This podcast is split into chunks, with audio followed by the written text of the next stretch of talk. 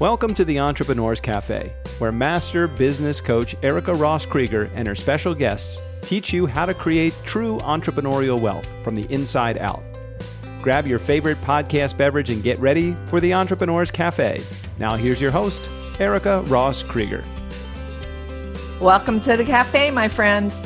Well, as I've said here before, we're all about creating true wealth from the inside out here in the cafe.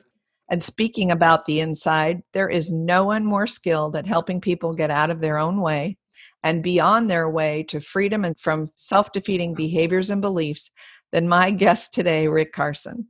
For over four decades, Rick has been a practicing psychotherapist, personal and executive coach, seminar leader, and consultant to businesses, nonprofit organizations, several U.S. government agencies, and more. He's conducted presentations at the behest of organizations in the US, Europe, and the Middle East. Rick Carson is the author of four HarperCollins books. His seminal work, and my favorite, Taming Your Gremlin, has had a remarkable track record, having been a top seller for Harper since its publication in 1984. It's been translated into several languages, leading to a revised edition in 2003 and a sequel, a master class in gremlin taming. Rick is a clinical member and approved supervisor for the American Association for Marriage and Family. Therapy, a former faculty member at the University of Texas Southwestern Medical School, and founder of the Gremlin Taming Institute. And I'm also proud to call him my mentor and my friend. Hello, Rick Carson. Hello, Erica. I am thrilled to be with you. Absolutely. Anything you do, if I can be a part of it, I want to be a part of it. Yes. You know, your uh, emphasis on quality actually makes me feel flattered that I get to be here. So, oh, you sweetheart. Thank you. Sure. Well, well, let's like jump right into it, Rick, because you are a fountain of information, and the audience here are entrepreneurs. And I know right now and whenever they're listening to this, but overwhelm seems to be top of mind for a lot of the entrepreneurs. Sure. And what I'd love to know is if you've got any input for us about managing overwhelm. Absolutely. First thing that I'm going to suggest folks do is notice how they're overwhelming themselves. Now, people are going to say, well, it's not me. I got all this stuff I got to do. It's one task after another. There are deadlines. I don't care how much is coming at you. You handle one thing at a time, even if it's just for a few seconds. You know, at any point in time, Erica, you're a devotee. Me too. I mean, all as an impersonal you. Anyone. We're a devotee of something. Okay. And what we devote to is up to us and we devote via our awareness, our attention, which is like a spotlight. Okay.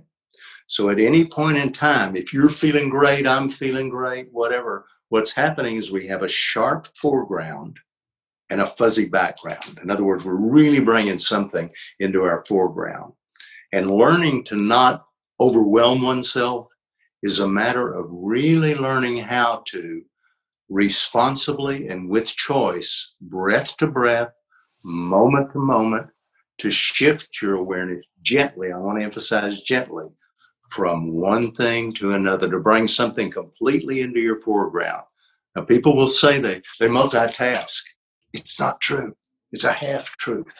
You can't multitask. I can't be fully with you, Erica, if a part of me is making my grocery list or thinking what I'm going to do after this right. or anything. I'm going to be here 100% with you.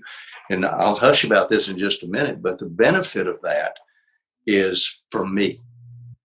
This is my life unfolding here. And if I'm going to be in it, if I'm going to choose to devote precious breaths worth of my time to something, even if it's just for a few seconds, by golly, I'm going to devote 100% because I don't want to miss my life. So you got to have a clear intention as to what you want to focus on. Last thing I will say about it is there's a difference in intention and desire. You know, when I'm um, talking about intention, I'm not talking about a goal out there. You know, your your goal may be to, I don't know, for me, you know, past goals have been things like write a book or do something really meaningful here with Erica to help her people. That's a goal. That's my desire. My intention is to connect with you and with anybody who happens to be listening. Okay. Oh, that's fabulous. So, one of the ways I think I overwhelm myself, and I'll use me because right now we don't have anybody else sitting here in the cafe. Um, well, and you know, I would have asked you. yep. So I'll just volunteer. So right now, and I don't know when people will be listening to this, but we've got a lot of things competing for our attention. There's, Absolutely. you know, there's COVID, there's the virus. Some of us are having to work from home when we didn't before. And then when you're working from home, my golly, that's a whole conversation. Talk about competing distractions. Absolutely. That's one way I can overwhelm myself is to start well, looking around. Like when I'm heading down to my office and I look around and go, oh, I have to remember when I go out today, I have to take my mask, but I also, oh, there's a pile of laundry over there and the dishes are dirty over there. And oh yeah, my spouse is working from the house and I got to make sure that he knows to be quiet while I'm recording. So there's just a lot of stuff. There's an infinite supply of stuff and it's not going to change. You know, your world is filled with stuff, with props and with players. And they form themselves into circumstances, but they it's almost like they can scream at you that's why you've got to remember, and this is not a philosophy, Erica, it's a real skill, as you well know.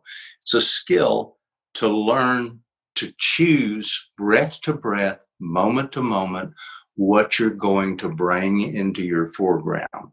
And as I said, you do that with your awareness, and it's gentle.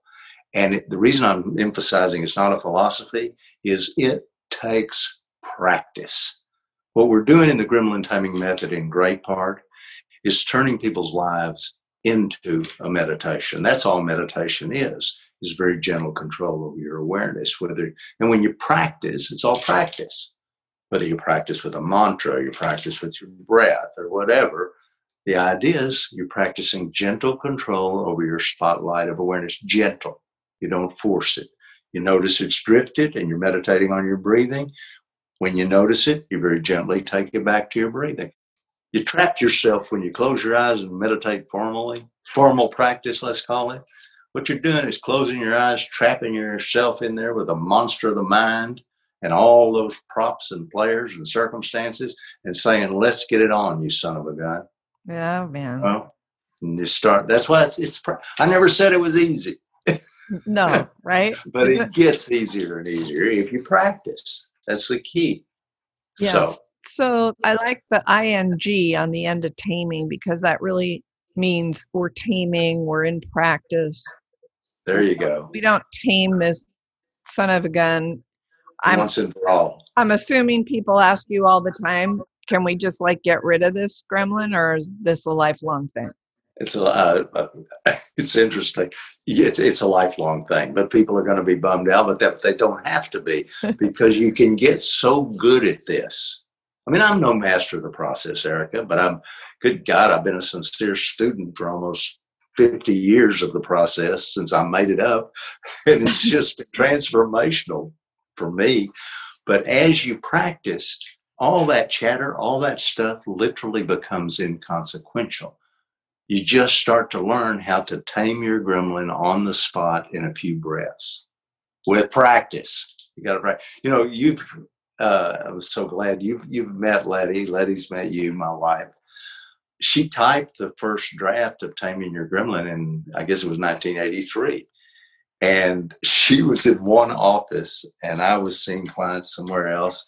And I finished with the client, and all of a sudden she said, "Oh no!" And I walked in and said, What's the matter? She said, Just stop the part. You don't take your tame your gremlin forever. It's a breath to breath activity. you know? So it's okay. So in the second book, the masterclass in gremlin taming, what sort of things are in there that aren't in the first one? And I love them both, but I'd like people to know like your view of what's different between the first and the second. Yeah, I really I like them both too, but I really like a master class. It's got a lot more personal vignettes, and It's got a lot more vignettes from people's lives who I've done work with.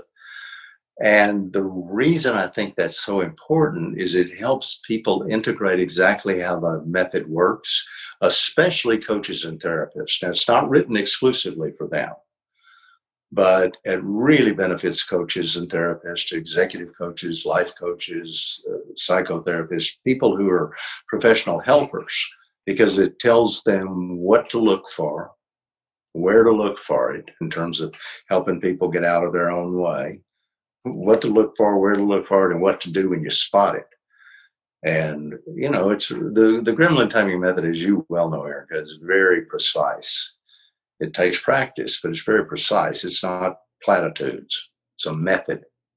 So, someone reading the book, do you recommend they take it like slow or read it then go back? Do you have any tips around that?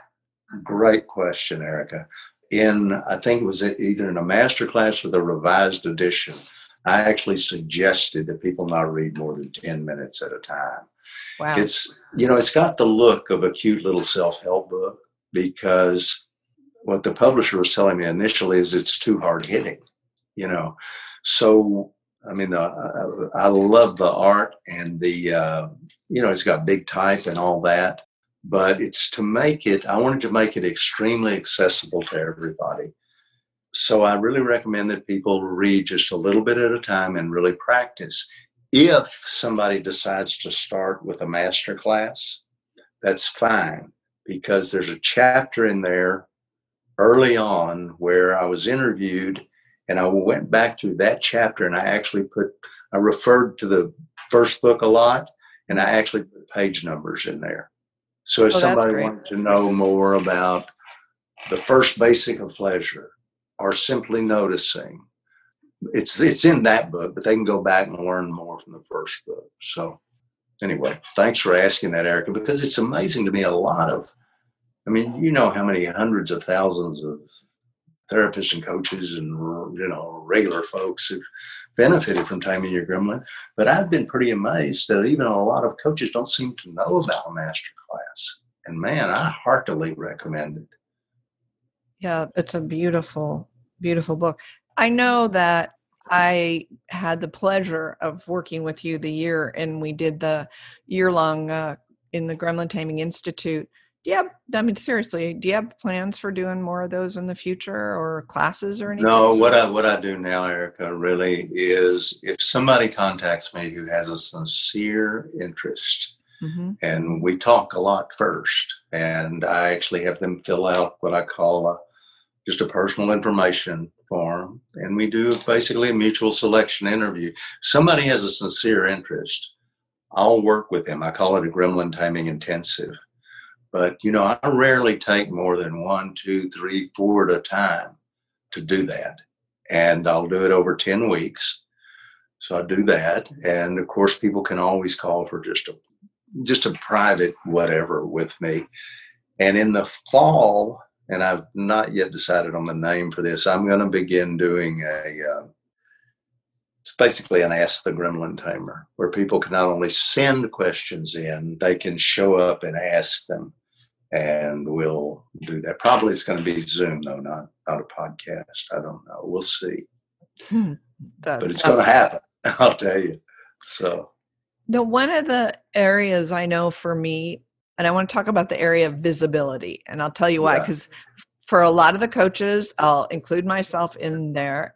Visibility is like a dark room with that just calls forth the gremlin for a lot of coaches and what i what i mean by that is i'll never forget the time back when i did the, my very first sessions with you at all and i was just about ready to launch my book which for people which i love with people listening i was proud to have rick write the forward to that book and it was really a fun time, but when it got to the point where I was about ready to launch it. So other people in the cafe may not be launching a book, they may be launching a podcast or a, right. a, a new level. So that was big gremlin taming time. Like I'm grabbing my throat. They can't see it, but kind of a like grab you by the throat. Oh God, I'm going to go be visible. And I know that that is a major place that a lot of people listening in. So, you got any words of wisdom for that? Absolutely. Absolutely. First thing is exactly, I mean, I love what you just did because, you know, your listeners couldn't see it, but you put your hand up to your neck. Yeah. Okay. Grab my throat. the, the key is all day long you know, people will smile at you, you have one physical reaction. Temperature changes, you have another. Somebody sneers at you, you have another. Somebody yells at you, you have another. All of that stuff, everything that goes down, a mm-hmm. loss, a threat of a loss, COVID, it all, you have a reaction to it. The most important piece of gremlin taming is to simply notice your physical experience breath to breath moment to moment. If you picture a continuum, Erica, and one end of the continuum, hell, if your listeners can even play with this, imagine yourself all wadded up, you know, like uh, maybe like uh, like cowering in a corner with your hands up, like a "Don't hit me," just making yourself really tight. Yep. At the other end of the continuum, picture yourself not that you would actually stand like this, but standing with your shoulder, with your feet about shoulder width apart, your arms by your sides with your palms pointing out, pointing forward, and your breathing being extremely clear. And you're just kind of showing up, you know. Well, at any point in time, breath to breath, situation to situation, person to person, you place yourself somewhere on that continuum. Wow. The idea is to notice, simply notice. That doesn't mean analyze, it doesn't mean figure out a damn thing. Notice your physical experience and ask yourself briefly, how am I either creating this experience, the guarded experience, right. or how am I exacerbating it. Because sometimes it just happens. Somebody blares a horn at you or gives you the finger or whatever. You know, there's a natural fight or flight reaction. That's natural. But how long you hang on to that is up to you. And it's important to notice it and take complete responsibility for it. In fact, again, as you well know, Erica, I often recommend accentuate the tightness and the discomfort first. First clue, every time. Your breathing's going to get shallow. That's going to be followed by tension in your trapezius where your shoulder and neck connect. And that's going to be followed by pain, discomfort, misery, wherever your most vulnerable area is. So if I'm about ready to go on stage or get behind the microphone or publish my book, and all of a sudden I just simply notice, I love those two words, that all of a uh. sudden I'm sort of like choking myself. I'm not breathing well. My eyes are darting around. Do it more. I, I would have you do, do it more. more. Oh my God. Yeah. Okay. All right. More. Just for, oh. I'm not going to keep you there long. Uh, Make a sound. Ah, I'm choking. I'm choking. That, so notice the key points of tension. And with your next few breaths, think in terms of oxygenating your throat, your lungs, get out of your head. There's nothing. There's, there's nothing to think about. It's a physical thing. Okay? Yeah, man. A big deep breath just came in. Yeah. Yeah. So, you know, and there's when I wrote Taming Your Gremlin, you know, and talked about breathing, it was kind of a as a as a regulator and as an indicator. It was sort of unique then. I mean, now everybody talks about breathing and all that stuff, but the simply noticing thing, you know, the whole beautiful Buddhist thing was not big in the West. And so there was no term like mindfulness or anything like that. So I had to make up a term to explain what my experience was. So I thought, well, what I'm doing is noticing. Oh, simply noticing. So that's, you know, it's sort of mindfulness in action. So that leads me to come on, I can't I can't have my listeners not hear my very favorite thing you talk about, which is the Zen theory of change. So come uh, on, spill the beans. Right. Tell us. Well, as you begin to bring into your awareness how you're getting in your own way, not why, I really want to emphasize that. In the moment that you're getting in your own way, there's a natural correction that starts to occur. But let me talk about some of those ways briefly. Okay. Some people do all of these, some people have favorites. One is worry, you know, scaring the hell out of yourself. Sure. And with COVID, man, there's plenty of grist for the mill to do that. Okay. yep. Another one is uh, it's guilt. I was going to say regret, but regret is if, if I stepped on your toe or stubbed my own toe, I'm going to have regret. That's a natural thing. But if I get in my mind and start giving myself hell about it, what's the matter with you, Rick? You're such a klutz. Why are you always stepping on people's toes? You know, you'll never shape up. You'll never going to learn. It becomes a feeling called guilt, which manifests in the upper part of your abdomen and is just an awful feeling. Mm-hmm. So worry and guilt are poisons. There's also clinging to a resentment. Anger's fine. I like anger. If it's handled appropriately, it changes relationships for the better a lot of times, gets things done if it's handled appropriately. But clinging to a resentment is like acid in a container. It's going to eat you up. Uh, and there are others. The granddaddy of them all is trapping yourself in a concept of who you are. You know, any concept is self concept is limiting, even a positive one. So, as you begin to notice how you're doing that to yourself, remember the first sign is your breathing is going to get shallow. Right. Breathing's not just a regulator of your inner experience, it's an indicator. So it gets shallow. So you accentuate that.